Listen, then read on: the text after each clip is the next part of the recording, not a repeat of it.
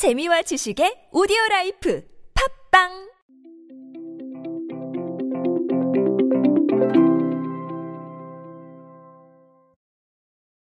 여러분은 정리의 기술이 있으십니까? 저는 사실 기술까지는 없습니다. 하지만 무언가를 치워야 한다고 생각을 하면 정말 과감하게 빨리 치우는 편입니다. 나중에 쓸모가 있겠지라는 생각을 잘 하지 않아요. 각자 다 다르실 겁니다. 나중에 쓸모가 있을 거라고 보관해 두시는 분들도 계실 거고 저처럼 과감하게 치우시는 분들도 있으실 거예요. 하지만 이 두 가지 모두를 생각해 봐야 될 건 현재 미니멀 라이프가 유행하고 있기 때문입니다. 오늘은 그 부분에 대해서 간략히 알아보도록 하겠습니다. 안녕하세요. 인싸의 시대 그들은 무엇에 지갑을 여는가의 저자 노준영입니다. 여러분들과 함께 소비 트렌드 그리고 대중문화 트렌드로 보는 이 세상 이야기 쉽고 빠르고 정확하게 알아보고 있습니다. 강연이나 마케팅 컨설팅 문의는 언제든지 방송 정보 하단에 있는 이메일로 부탁드립니다. 요즘 미니멀 라이프가 유행인 거는 다들 알고 계실 겁니다. 신박한 정리라는 프로그램이 굉장히 큰 인기를 얻고 있죠. 정리하는 프로그램입니다. 말 그대로. 버리고 비우는 프로그램이죠. 이뿐만이 아닙니다. 정리를 도와주시는 분들이 각광을 받고 있고 모두가 정리, 비움을 마치 놀이처럼 여기면서 인증도 하고 진행을 하고 있는 그런 모습을 보이고 있어요. 사실 상당히 이례적인 일이라고 생각을 합니다. 그렇다면 우리는 왜 이게 지금 그런가라는 생각을 해봐야 될 텐데 첫 번째는 뭐니 뭐니 해도 코로나 영향이 있었을 거예요. 저는 그렇게 봅니다.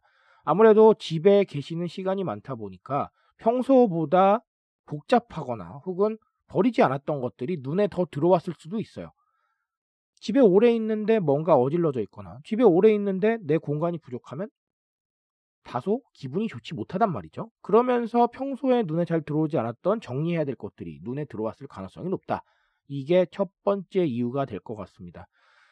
저도 실제로 그래요. 집에 오래 있다 보면 괜히 무언가 하나 옮기고 싶어지고 괜히 또 뭐 이거 필요한 건가? 이런 생각이 들기도 하고 그리고 묵혀뒀던 것들 버리기도 하고 그런 이슈들이 발생을 하더라고요. 근데 집에 오래 있는 시간이 늘어났잖아요. 그러다 보니까 더 눈에 들어왔을 수도 있다라는 게 가장 현실적인 이유가 아닌가 싶습니다. 그리고 또 다른 한 가지는 결론부터 말씀을 드리자면 제가 책에서 강조드렸던 1인칭 중심 사회인 것 같아요.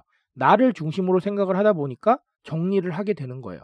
나의 공간이 필요하고 나의 휴식이 필요하고 또 나의 마음의 안정이 필요하다 보니까 계속해서 비우게 되는 것이죠.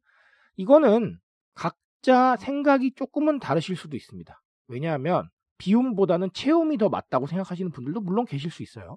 하지만 마음의 안정을 주는 게 정리 쪽이라는 게 현재의 코로나 이슈가 발생한 상황에서 얻을 수 있는 교훈 중의 하나인 것 같고 그러다 보니까 나에게 집중하면서 내 주변의 공간을 확보를 하고 조금 더 정리를 해서 마음의 심신의 안정을 꾀하는 그런 부분들이 있었던 것 같아요.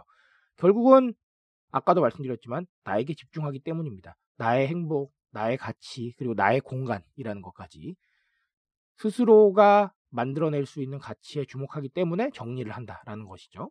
이것과 연관해서 가치라는 것도 한 번쯤은 돌아볼 필요가 있습니다. 우리가 기존의 소비를 통해서 얻을 수 있었던 많은 가치들이 있을 겁니다. 그게 바로 소유의 가치일 건데요. 우리가 물건을 가지고 와서 혹은 컨텐츠를 구매를 해서 내 품에 안고 있으면 기분 좋은 그런 가치를 추구하던 때가 있었어요. 하지만 지금은 우리가 정서적 만족감을 더 많이 추구를 합니다.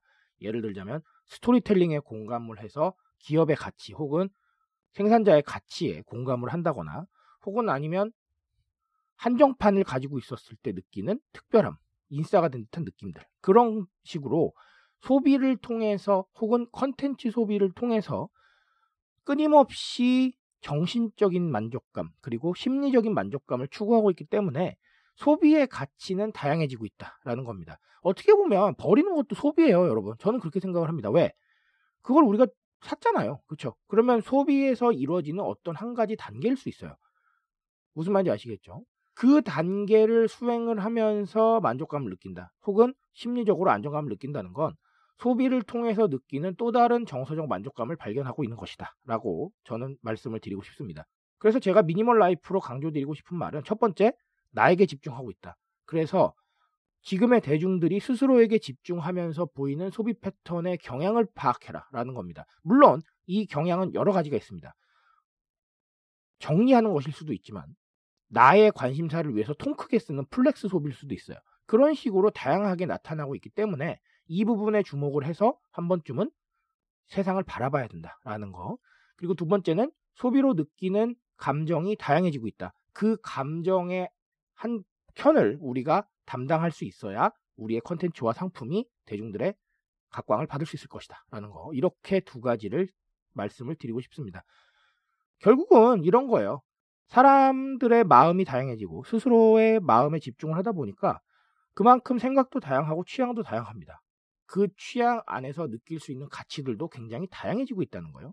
그래서 이 소비로 느낄 수 있는 감정이 무조건 내 안에 들고 있어야 그리고 내가 가지고 있어야만 느낄 수 있는 게 아니다라는 거. 그런 다양한 측면 안에서 세상을 바라보시게 되면 대중들의 마음을 조금 더 많이 이해하실 수 있을 거라고 생각을 합니다. 그런 부분 집중하셔서 미니멀 라이프를 바라보시기 바랍니다. 트렌드에 대한 이야기 언제나 저와 함께 하십시오. 제가 여러분들 트렌드 인싸 되실 수 있게 정리해드리고 있으니까 이 부분 참고하셔서 여러분들 방향성 설정에 새로운 계기로 삼아 보시기 바랍니다. 저는 그 계기 만들기 위해서 오늘도 내일도 노력하겠습니다. 오늘도 트렌드 인싸 되십시오. 감사합니다.